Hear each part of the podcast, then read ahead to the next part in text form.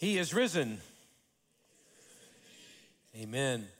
Christians since the first century have been declaring that truth every Easter morning. He is risen. You know, resurrection is such a blessing to us in the church. It is the very cornerstone of our faith.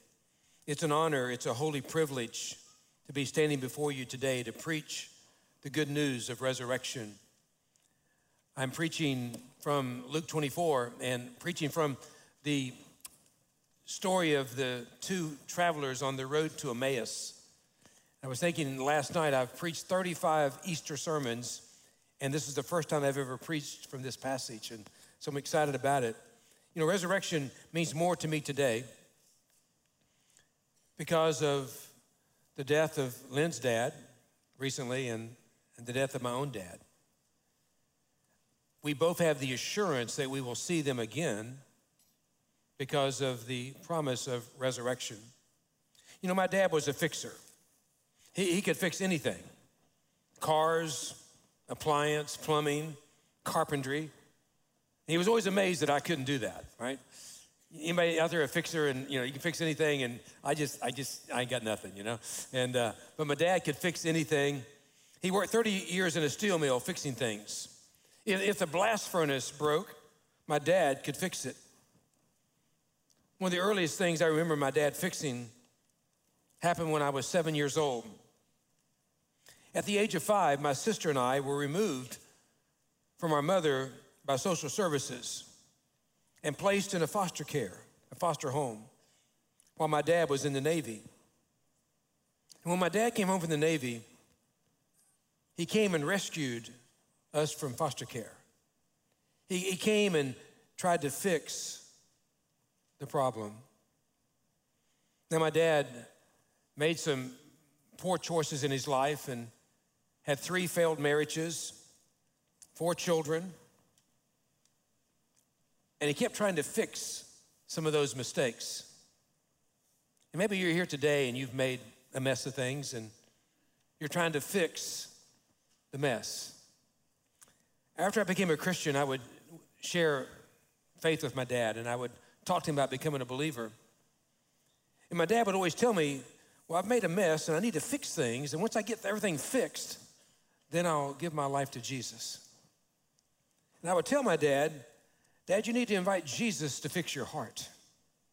And when Jesus fixes your heart, he will show you how to fix your messes. See, in life, we experience all kinds of disappointments. And we, and we spend a lot of time trying to fix those problems or those disappointments, unexpected disappointments. And if you look at the Easter story here in Luke 24, you, you see the followers of Jesus, they're disappointed because all they know is that Jesus has been crucified, he's been buried in a tomb. I want to pick up the reading in Luke 24 and verse 13. I'd ask you to stand, if you would, this morning as we read the scripture, and you'll be up on the screens. You can look at it and read it with me. That same day, two of Jesus' followers were walking to the village of Emmaus, seven miles from Jerusalem. As they walked along, they were talking about everything that had happened. As they talked and discussed these things, Jesus himself suddenly came and began walking with them. But God, kept them from recognizing him. He asked them, What are you discussing so intently as you walk along? They stopped short, which means they stood still. Sadness, disappointment written across their faces. Then one of them, Cleopas, replied, You must be the only person in Jerusalem who hasn't heard about all the things that have happened there in the last few days. Can't you see Jesus playing along with them? What things? he replied, he asked. The things that happened to Jesus. The man from Nazareth, they said. He was a prophet who did powerful miracles. He was a mighty teacher in the eyes of God and all the people. But our leading priest and other religious leaders handed him over to be condemned to death. And they crucified him. We had hoped. We had hoped he was the Messiah who had come to rescue Israel. And this all happened three days ago. The Word of God for the people of God. Father God, may this word, your word, come alive in our hearts this morning. Lord, speak to us through your Holy Spirit, promised by the resurrected Lord Jesus to come upon us and to guide us and to teach us. And Father God, I pray you would change hearts and lives here today. And we ask all this in Jesus' name. Amen. You may be seated. You may be seated. So you have these two followers leaving Jerusalem, leaving the band of disciples, going back to perhaps their home in Emmaus. We have one of them named Cleopas. We don't name kids Cleopas much anymore.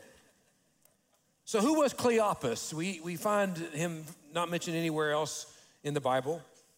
The early Orthodox and Catholic historians speculate that Cleopas might have been the brother of Joseph, who was Jesus' father, and that that would have made him the uncle, step uncle of Jesus.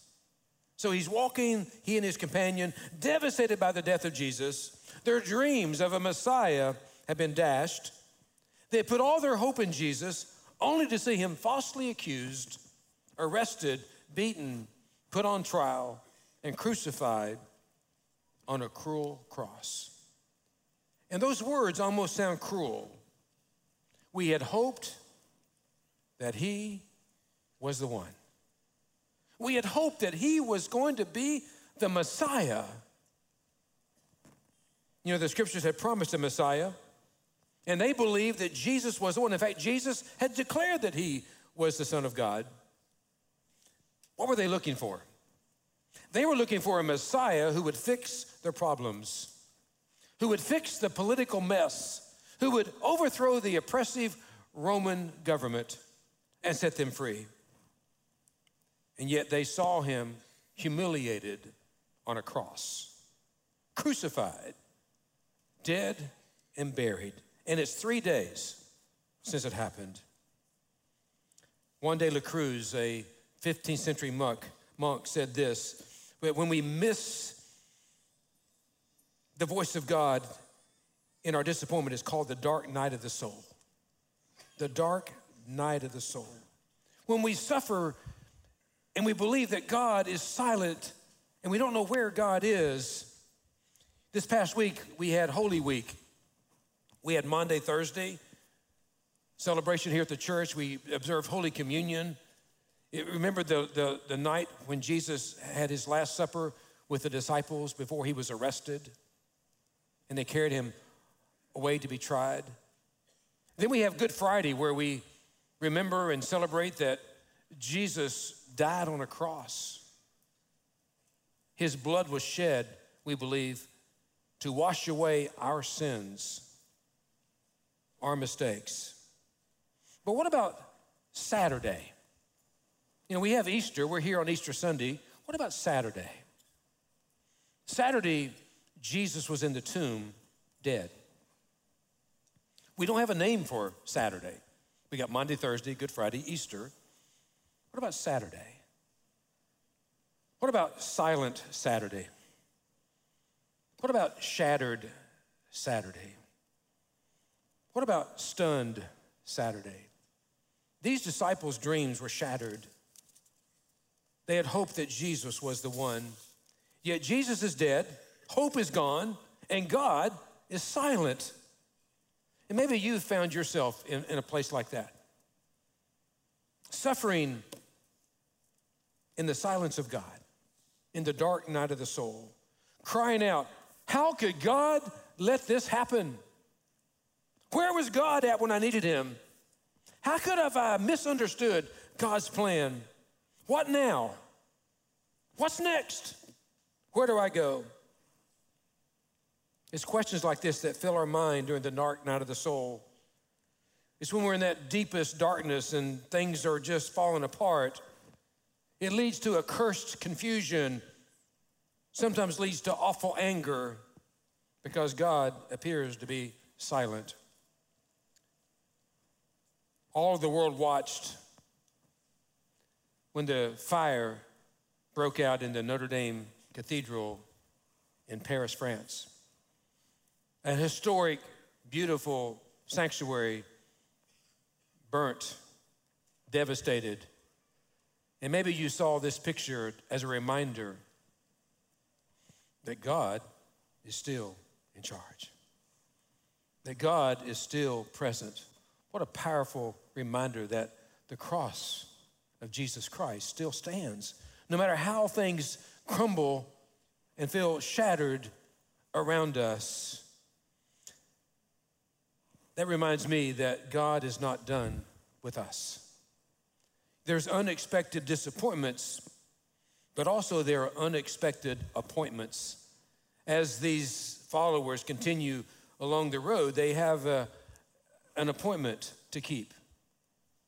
Jesus has appeared to them. They don't know it yet, and they continue the conversation. They, they pick it up here they, they in verse uh, 22. They, then, they say, Then some women from our group of his followers were at his tomb early this morning. And they came back with an amazing report. They, they said his body was missing, and they had seen angels who told them that Jesus is alive. Some of our men ran out to see, and sure enough, his body was gone just as the woman had said. So here you have some confused disciples. You know, we saw him crucified, we, we saw him buried in the tomb, and, and now his body's missing. And perhaps they had heard the rumor that the Romans had come and stole his body. Because you see, Jesus had already predicted or prophesied or told them that on the third day, he would rise again. But in their grief, in their sadness, had lost that thought. How many of us, whenever we are going through a difficult time, we forget our faith? We forget the promises of God. We wonder where God is at. And we forget all the things that God has said to us, or God has done for us, or God has done in us. Then Jesus said to them, You foolish people. You foolish people. Now, looking at the word foolish there, he doesn't mean they were fools, they just lacked understanding. They lacked understanding. You, you find it so hard to believe all that the prophets wrote in the scriptures. Wasn't it clearly predicted that the Messiah would have to suffer all these things before entering his glory? Verse 27 Then Jesus took them through the writings of Moses and all the prophets, explaining from all the scriptures the things concerning himself. These two disciples were walking in grief. They weren't looking for Jesus. They had left Jesus in Jerusalem in a tomb. But guess what? Jesus was looking for them. He was on the road looking for them. And I would say to you today, it's not a mistake that you're here. God has a divine appointment for you. God is looking for you. They didn't find Jesus, Jesus found them. I didn't find Jesus at the age of 14, He found me. It was through a neighbor, it was through other people that discipled me that pointed me toward Jesus. One of the great things that happened when Lynn and I were in Missouri is my dad came out to visit us, and we never forget him sitting down in a chair and, and pulled out a Bible and began to read from his Bible. And he said, Hey, Jesus found me. And now he has fixed my heart. And now he's going to help me put my life back together again. You see, that can happen to all of us here today because of a divine appointment. You know, being blind or not seeing God's plan doesn't change God's plan. God has a plan, God has a purpose. He wants you and I to live into that. God kept them from recognizing him. Have you always been intrigued by that verse? Well, why was it that God didn't allow those two followers to recognize Jesus immediately? Maybe because of their sadness, their grief, they just couldn't see him. Maybe, perhaps, again, they didn't expect to ever see him again alive. But haven't you also learned that sometimes in your darkest places, your, in, in, the, in the dark night of the soul, is when you can get some reality? Things start maybe to become a little clearer to you. What's important really becomes important. What matters really matters. Perhaps God wanted him to get in touch with that. But also, I think it's this I think that if Jesus had been recognizable to them, they would have missed everything he wanted to teach them. See, he wanted to teach them the scriptures. He wanted them to understand what the scripture said from Moses, the Genesis, all the way through the prophets. And can't you imagine that if they had recognized Jesus, this have been the reaction? You're alive. You're alive, Jesus. You're alive. This is amazing. Yeah, but I want to teach you something. No, no, no, Jesus. We, will get to that later because this is amazing. Let's talk about how did this happen? How this resurrection that You were dead in the tomb. But Jesus wanted them to learn something. Too oftentimes, we get hung up in experience and feelings about things. We get all excited or we get all upset and we don't spend any time in the scriptures learning what is clearly said about Jesus in the scriptures. In church, I want to say to you don't, don't forget the Old Testament. The Old Testament is very much a part of the revelation of God's plan and God's purpose. In fact, Jesus, get this, he used the entire Old Testament to explain who he was. He went from Genesis to the prophets and, and showed how he was revealed in all of that. You know, what, you know what he was doing? He was saying to them that he was the voice in the burning bush that called out to Moses to go set my people free. He was the suffering servant that Isaiah chapter 53 talks about and defines, a one time offering, the gift of salvation that would come through a suffering servant. Jesus was saying to, you, to them, in the Old Testament, I am the Passover lamb. I am the Lamb of God that was laid as a sacrifice for the sins of the world. Jesus was declaring to them, I am the fulfillment of all the Old Testament prophecies. You see, they didn't want to know about a suffering Messiah. They wanted to have a Messiah who would fix their problems. My friends, we have a Messiah who wants to fix our hearts. And then he guides us and gives us the strength to fix our problems. And sometimes he uses our problems to shape us into the men and women that he wants us to be. To the world, the cross appears to be a stumbling block. It's too hard, it's too difficult. But to those who believe in Jesus, it is the hope of salvation. I love what First Peter and First Peter wrote in 1 Peter 2:24.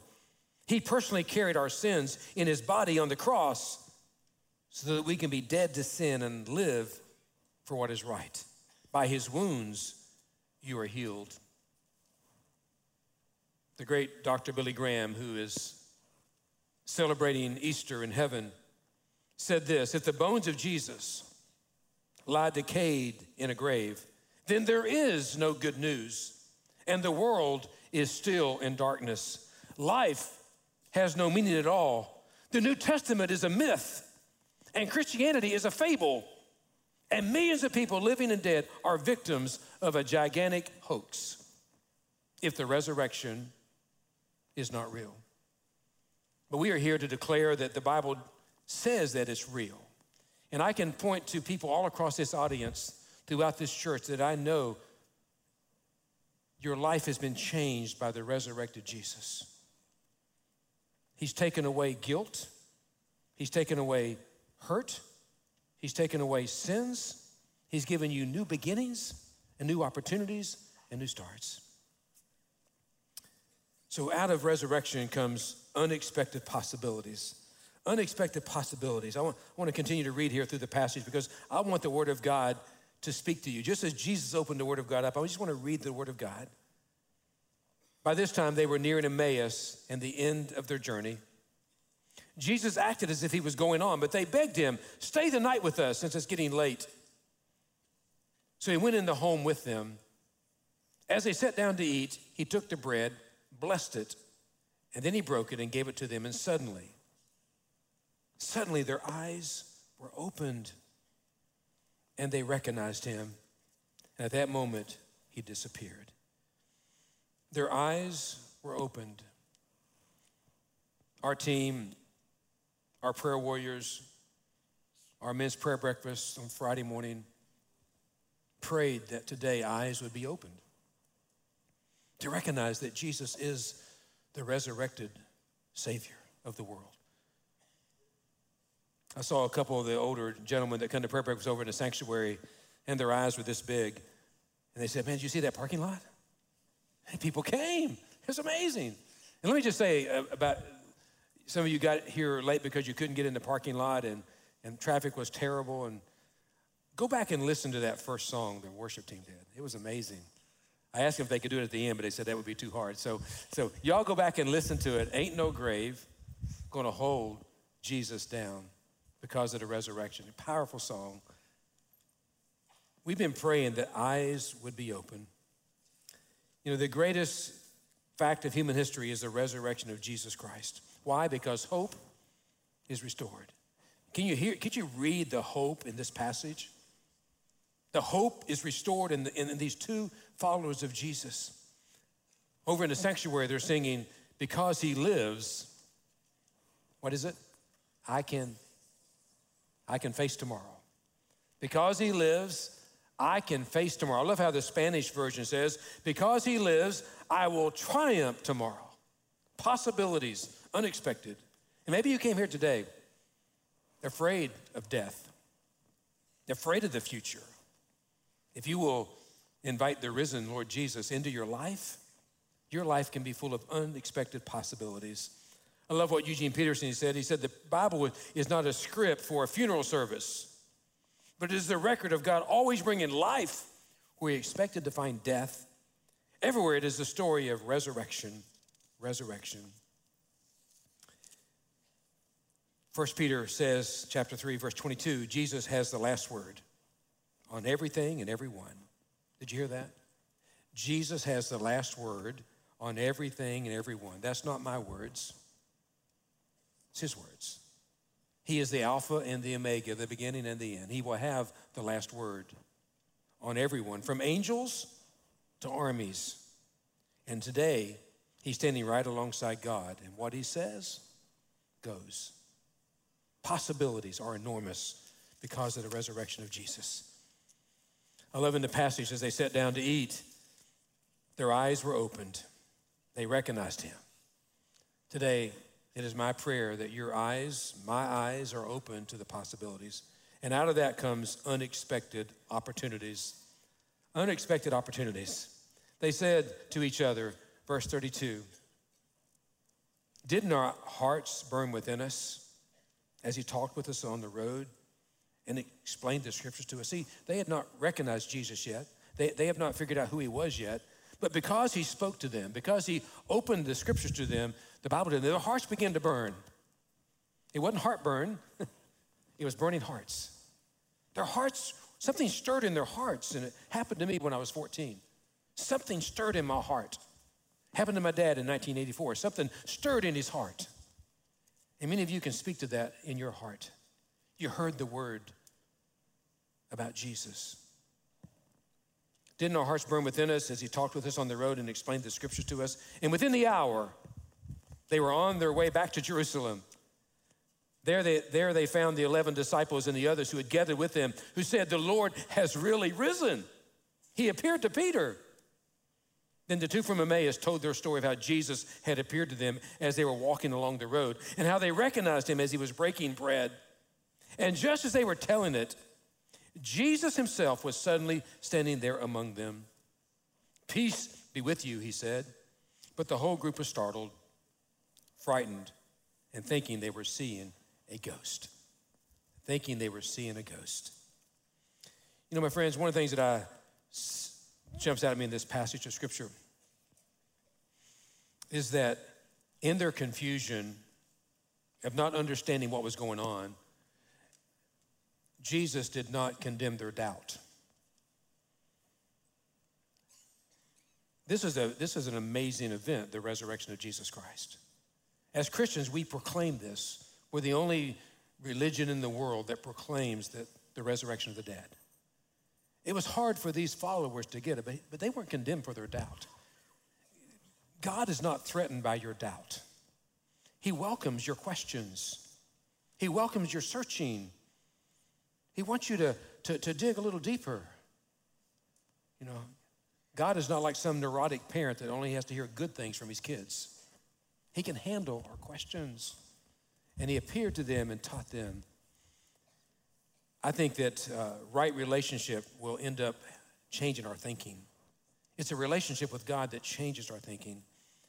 In May 24, 1738, John Wesley, the founder of the Methodist movement, was attending a Bible study on Aldersgate Street in London, England.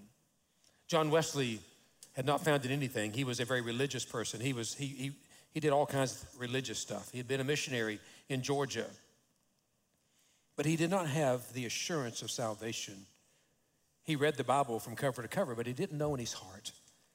And, isn't it amazing? In his testimony, he wrote in his journal that as someone read the preface, the preface of the book of Romans, I felt my heart strangely warmed. And then I knew, beyond a shadow of doubt, that my sins were forgiven and that I no longer needed to fear the law or death. You see, hearts strangely warmed whenever God moves in our hearts. Today, do you need to have your heart warmed to the Word of God, to the love of God? Again, I believe you're here because of a divine appointment, an unexpected appointment. One of the great passages of the New Testament is Revelation 3:20, where it shows, or John the Revelator writes about Jesus standing at the door and knocking. Knocking on the door knocking on the door of our hearts. That's when we begin to feel our hearts stirring. Something going on in my life right now. I don't know what this is, but something's speaking to me. I need to do something. And Jesus says, Whoever opens a door, I will come in and be with him, and he with me. These two followers invited Jesus into their home, and Jesus came into their life, and it changed their life forever. Today, you have the opportunity to respond. It's just to open the door of your heart. Step out in faith and say, I want to invite Jesus Christ, the risen Lord, into my heart, into my life. And just, just see what he does. Take, take a leap of faith. I challenge you to take a leap of faith and trust him with your life. And then, then what they did was they, they, uh, they began to hear the scriptures. You need to read the scriptures. We've got some Bibles for you in a few minutes. If you need a Bible, we've got Bibles available. If you need a Bible, we gave out a bunch of them in the, er, in the other service in both rooms. And we have others available. In a minute, I'm going to ask if you need one because Jesus opened the scriptures to them and they, their hearts were warmed. And then they went and told. Isn't it great? They, they, they, you know, they had invited Jesus, this, this stranger they thought, into their home because it was dangerous on the road. It was dark, seven miles. And what did they do as soon as they recognized it was Jesus? they got back on the road in the danger, in the dark, and headed to Jerusalem because they had something to tell. And I believe when we really get to know Jesus Christ, we've got something to tell. There's a world out there dying to hear that Jesus Christ is real. And he does change lives, and he changed my life. And so they could say it's not over. Will you say it with me? It's not over. It is not over. It is just the beginning. It is just the beginning. One final passage I want to read to you Follow along with me here. Hebrews 12.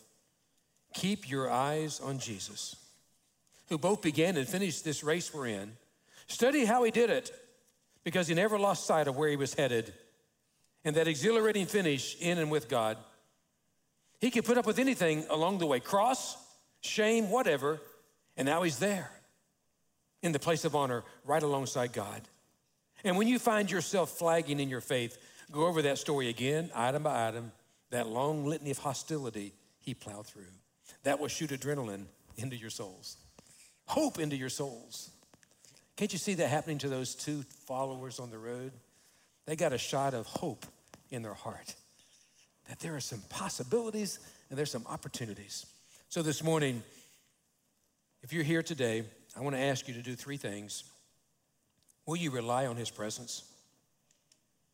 He appeared to the disciples. He wants to appear to you through the power of the Holy Spirit. And He promises peace. Nobody in this room wants to turn away peace. He says to them in this chapter, My peace I give to you. Rely on His power. You can't live this Christian life on your own power.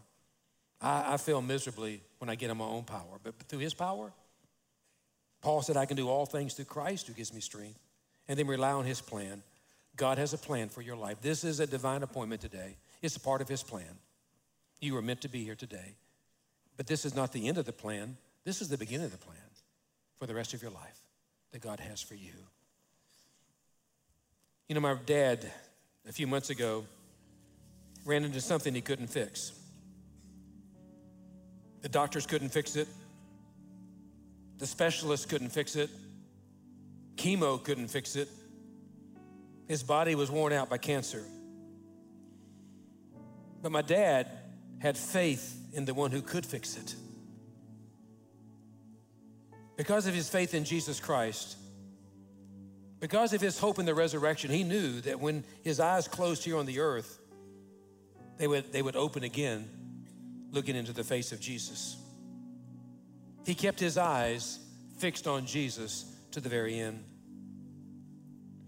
There's a song we're going to close with. It's a great old hymn called Blessed Assurance. Oh, what a foretaste of glory divine. I want you to have a foretaste of glory divine. My dad had a foretaste of glory divine, and all of us can too. So, if you need a Bible this morning, as our team comes out, just raise your hand and, and, wherever you're at, and I'm going to say a prayer. And while I'm praying, if you just raise your hand, our ushers are going to come and they're going to have these Bibles available. Gracious God, I, I thank you that you're among us here today. Even as you appeared to those followers on the road to Emmaus, through the Holy Spirit, your Holy Spirit, you're here in this room. And Father God, you are knocking on the door of our hearts and you're inviting us to receive you into our life. And Father God, I pray that right now that we will take this moment to open the door and let you begin to fix our broken hearts, reshape our shattered dreams, and give us new life. Not just life here on the planet, but eternal life, a foretaste of glory divine. So, Father God, as we receive you today, we give you praise. Thank you, Father God, for warming our hearts, changing our hearts, changing our lives changing our direction. And thank you for the enormous opportunities that are here in this room. And we ask all this in Jesus' name.